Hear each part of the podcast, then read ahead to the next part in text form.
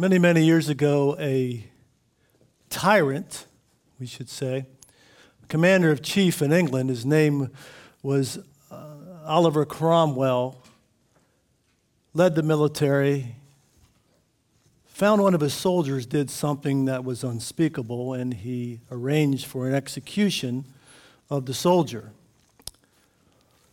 So the next day, he said, When the curfew bell rings, that's when you'll be executed. So the time came, and the curfew time came, and the bell didn't ring. He sent his soldiers out. What in the world is going on? Here, Oliver Cromwell, the soldiers told him that this young soldier had a fiance. And she climbed up into the place where the bell was and strapped herself to that dinger, I guess you could call it. And she held on to it where it could not make a sound. And they found her bloodied and cut and unconscious. They rushed back and they told Oliver Cromwell what happened. He quick asked for the girl to come. He said to the soldier, I will pardon you today. He says, I have never in my life ever seen that kind of love for another person. So you're pardoned. You know, more has been spoken about love than any other word. Songs and, and, and movies and books and sacrifices have been given because of love. We remember today Good Friday, the ultimate sacrifice of love. This is really a love day. In John 19, 28, 30, Jesus has been hanging on the cross for some six hours. No food, no water. He was spit upon, he was whipped. And I think for just about every one of us, we would be in some kind of delirium and, and how in the world we could have a hold of our faculties. But Jesus had a hold of all his faculties. If you remember, and we'll read this in a, in a minute here, he asked for a drink. And one of the soldiers took a sponge and put it into a vinegary wine and held it up to his lips. And right after that, he looked up to heaven and he said, one of the final seven phrases or words that are on the cross. This was number six. And number six was, It is finished. Let's look at that together. John 19, 28, 30. It says this, and is it up there now? Let me just move away here. It says, After this, Jesus, knowing that all things had already been accomplished, in order that the scripture would be fulfilled, and said, and everyone with me, would you say these three words? I am thirsty. And a jar full of sour wine was standing there, so that they put a sponge full of the sour wine on a branch of hyssop and brought it up to his mouth. Therefore, when Jesus had received the sour wine, he said, Say it with me, three words. It is finished. And he bowed his head and he gave up his spirit. Let's pray. Father God, what a time that must have been.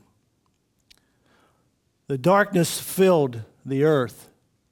That curtain was ripped from top to bottom. When you said that word, it is finished, and you gave up your spirit, it changed the world. I pray, Father, that you would bless this time. And if we can get to know you a little better, be closer to you, whatever we could get out of this, Father, I would just thank you so much for your word. In Jesus' name, I pray. Amen. In the English language, we see three words it is finished. But in the Greek text, which the New Testament was written, we see one word. Uh, so the English, we see three words it is finished. But in common Greek of that time, we see one word. It's the word tetelestai. Tetelestai. And the word literally means a completion of a transaction. It meant that whatever the agreement was, that it was completely and finally filled.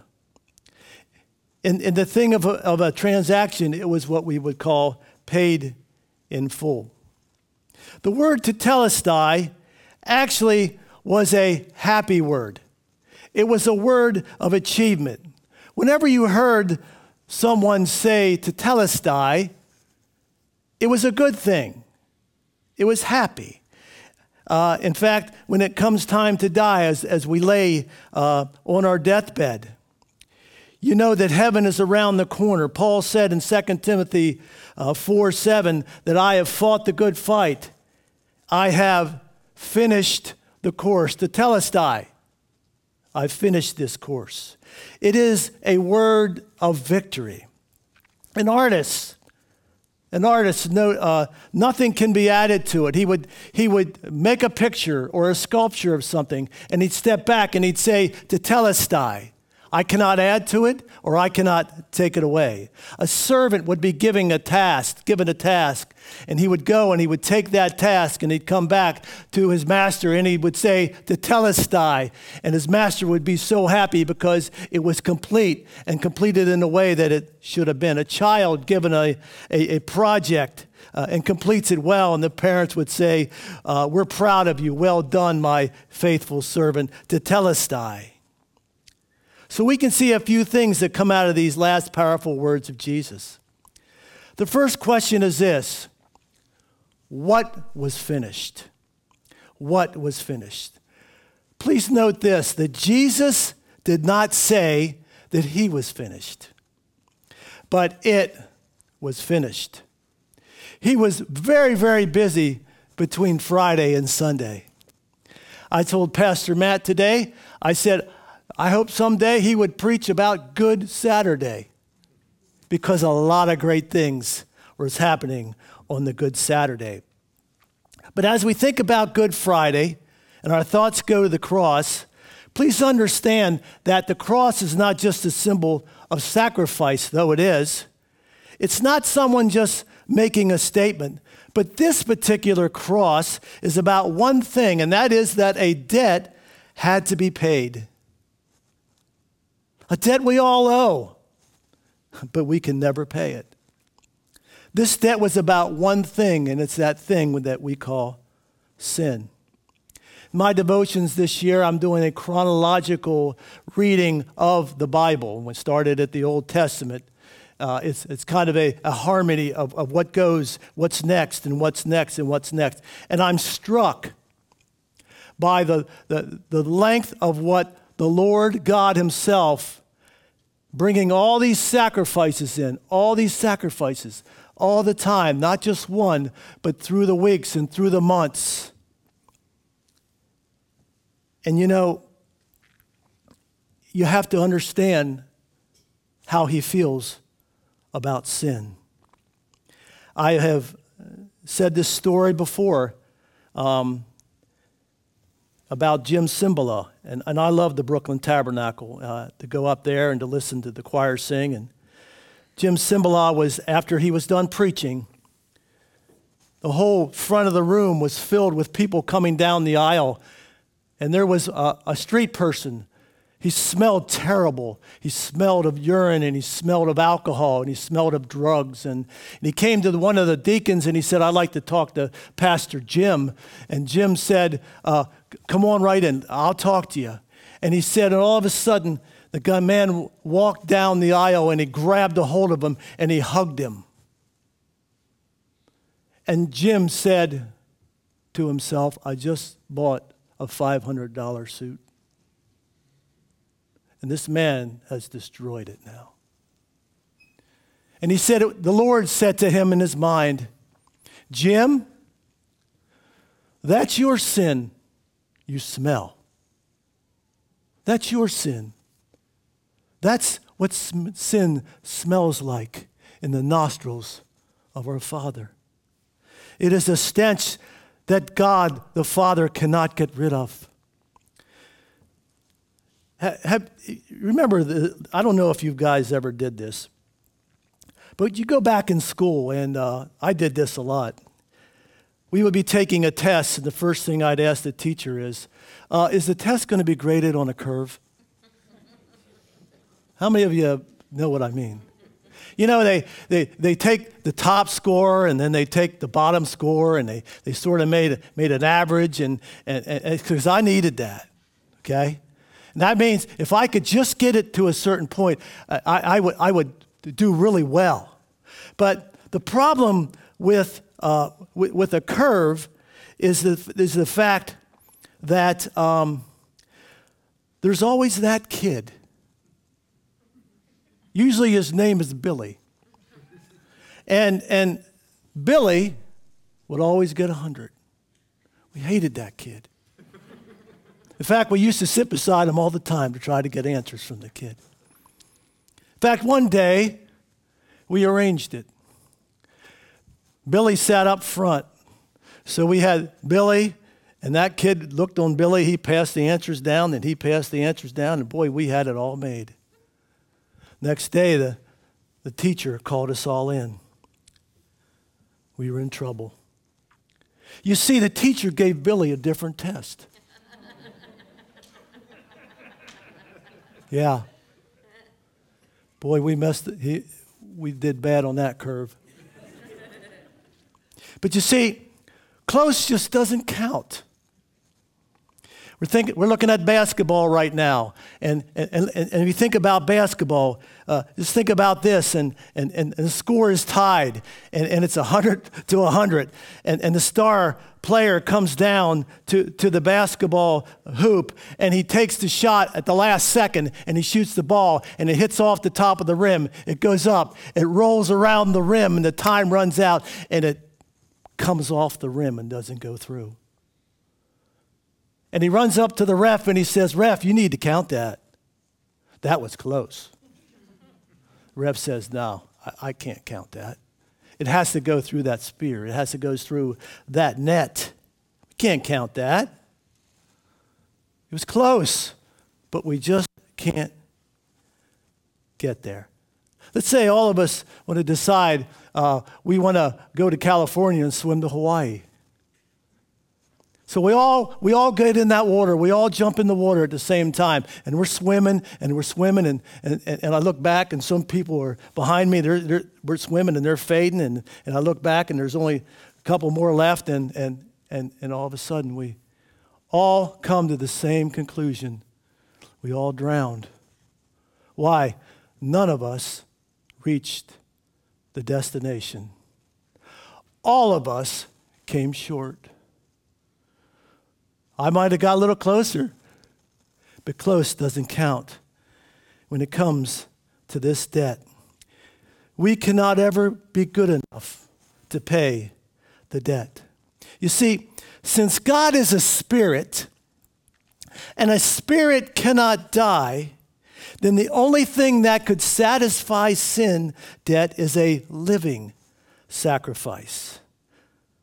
And not just a living sacrifice, but since God is a righteous God, he demands a holy, righteous sacrifice to satisfy him. His only acceptable payment for this thing we call sin was that God, in his miraculous way, planted a seed of 100% God in Mary, a 100% human, and Jesus became the God man. We all know that verse in John 3:16, for God so loved the world that he gave his only begotten son. You see, there will never be another one as long as eternity is. There was never one before him. He is the only one. Now, don't miss this. Many people today believe that that just isn't so anymore. They believe that the debt of sin, given enough time, given enough religion, enough going to church, enough being good, enough giving money, enough of this and, and enough of that, and if I could just do enough of, I can surely pay that sin debt I owe to a holy God. Did you ever have a debt that you've been paying on for a long time? I mean, you've been paying on that thing and paying on that thing and paying on that thing, and it just won't go away. Some of us have even refinanced it. We put it on layaway, and we just keep paying on it. But this has been the problem ever since uh, the Garden of Eden. It's been a layaway program, but never paid in full. Up until Jesus, they functioned on this layaway plan. May I say this again? Sin is not a debt that you and I can pay. God is a holy and righteous God, and the debt has to be paid with a holy and righteous currency that we do not have, and we can, do not have the power able to satisfy it. What was finished? A holy, righteous, perfect sacrifice was made. Telestai, it is finished. What is the payment? It's the death of Christ. The Bible makes it clear in Ezekiel that the soul that sinneth shall die. Romans 6:23 says that the wages of sin is death. Physical death, separation from the body. Spiritual death, the separation from God. Even though we owe the debt, only God can pay it. Only God has enough to pick up the charge. You see, this is not God's bill, but it's our bill. And you and I just don't have enough to pick up the tab.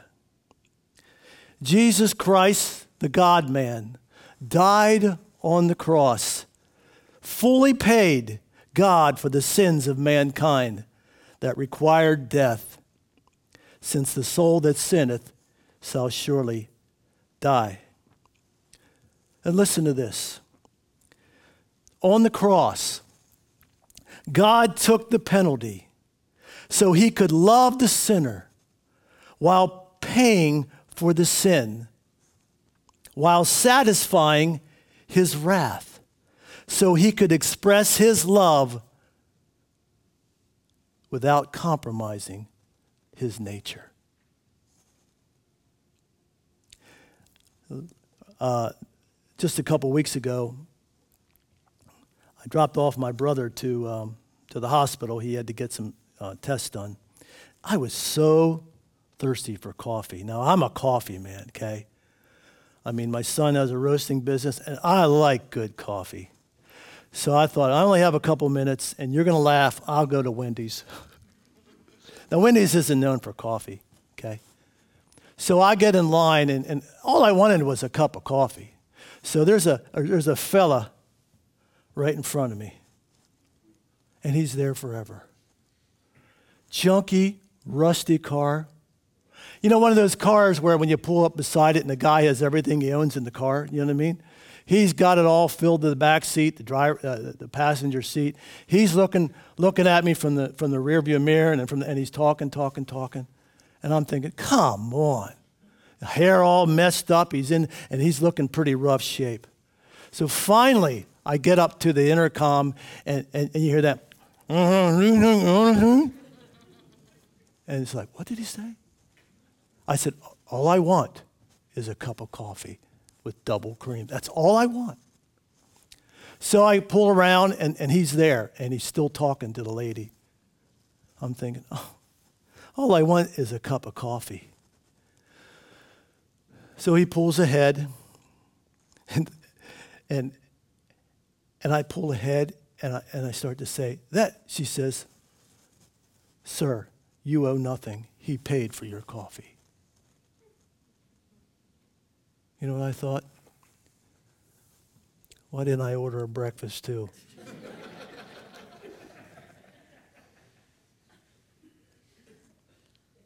she said he just wanted to do something nice for you. You see, I had a bill in there. He paid for it. I didn't ask him to do it, but he did it on his own.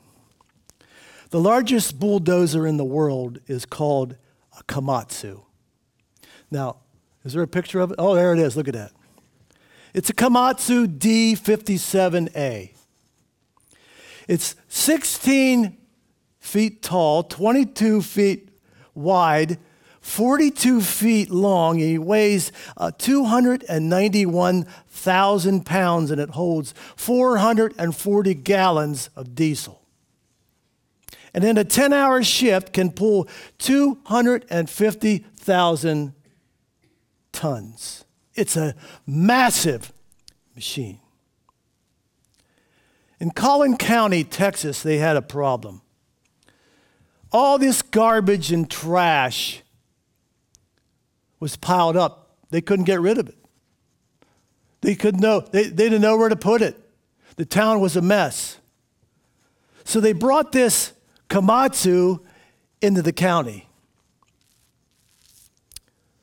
And what this Komatsu did was it dug a hole like you wouldn't believe. They put all the trash and all the garbage out near the hole. The Komatsu took all the garbage and all the trash with its massive blade and its power and pushed all the garbage into the hole. And then it took and it covered all the dirt over the trash. You see, Jesus is God's Komatsu. Jesus took all of our garbage and he took all of our trash and he put it in a hole. And he covered it up with his blood. I was drifting alone on life's pitiless sea, and the angry waves threatened my ruin to be. And there at my side, I saw a stately old vessel and loudly I cried, Ship ahoy, ship ahoy. And loudly I cried, Ship ahoy. 'Twas the old ship of Zion just sailing along. All aboard her seemed joyous. I heard their sweet song. The captain's kind ear, ready to hear, heard the wail of distress as I cried out in fear. Ship ahoy, ship ahoy, as I cried out in fear. The dear captain commanded a boat to be lowered, and with tender compassion, he took me on board. Now I'm happy today, all my sins washed away. O soul searching down beneath some merciless waves, the strong arm of our captain is mighty to save. Trust him today, no longer delay, for the old ship of Zion is sailing away. You see, Jesus took our debt. He took our debt. Some of our debts like this. He took it. We go to a restaurant, we get two copies. One is for the owner, the other is the proof that the bill was paid. Jesus paid for that bill. My debt probably was something like that. Something like that. Jesus paid it all. All to him. I uh, owe. Market paid. Jesus paid for it. Let's pray. Father God, you are the ultimate komatsu in our life. You have taken all our sin and put your blood over it. You have done all these things because of one word, and that word is love. No greater love hath a man than to give his life for another. In that while we were yet sinners, you died for us. We thank you for that love. We thank you that even while we were yet sinners, you died for us. So we pray for the rest of this service tonight that you would bless. Jesus' name we pray, amen. Thank you.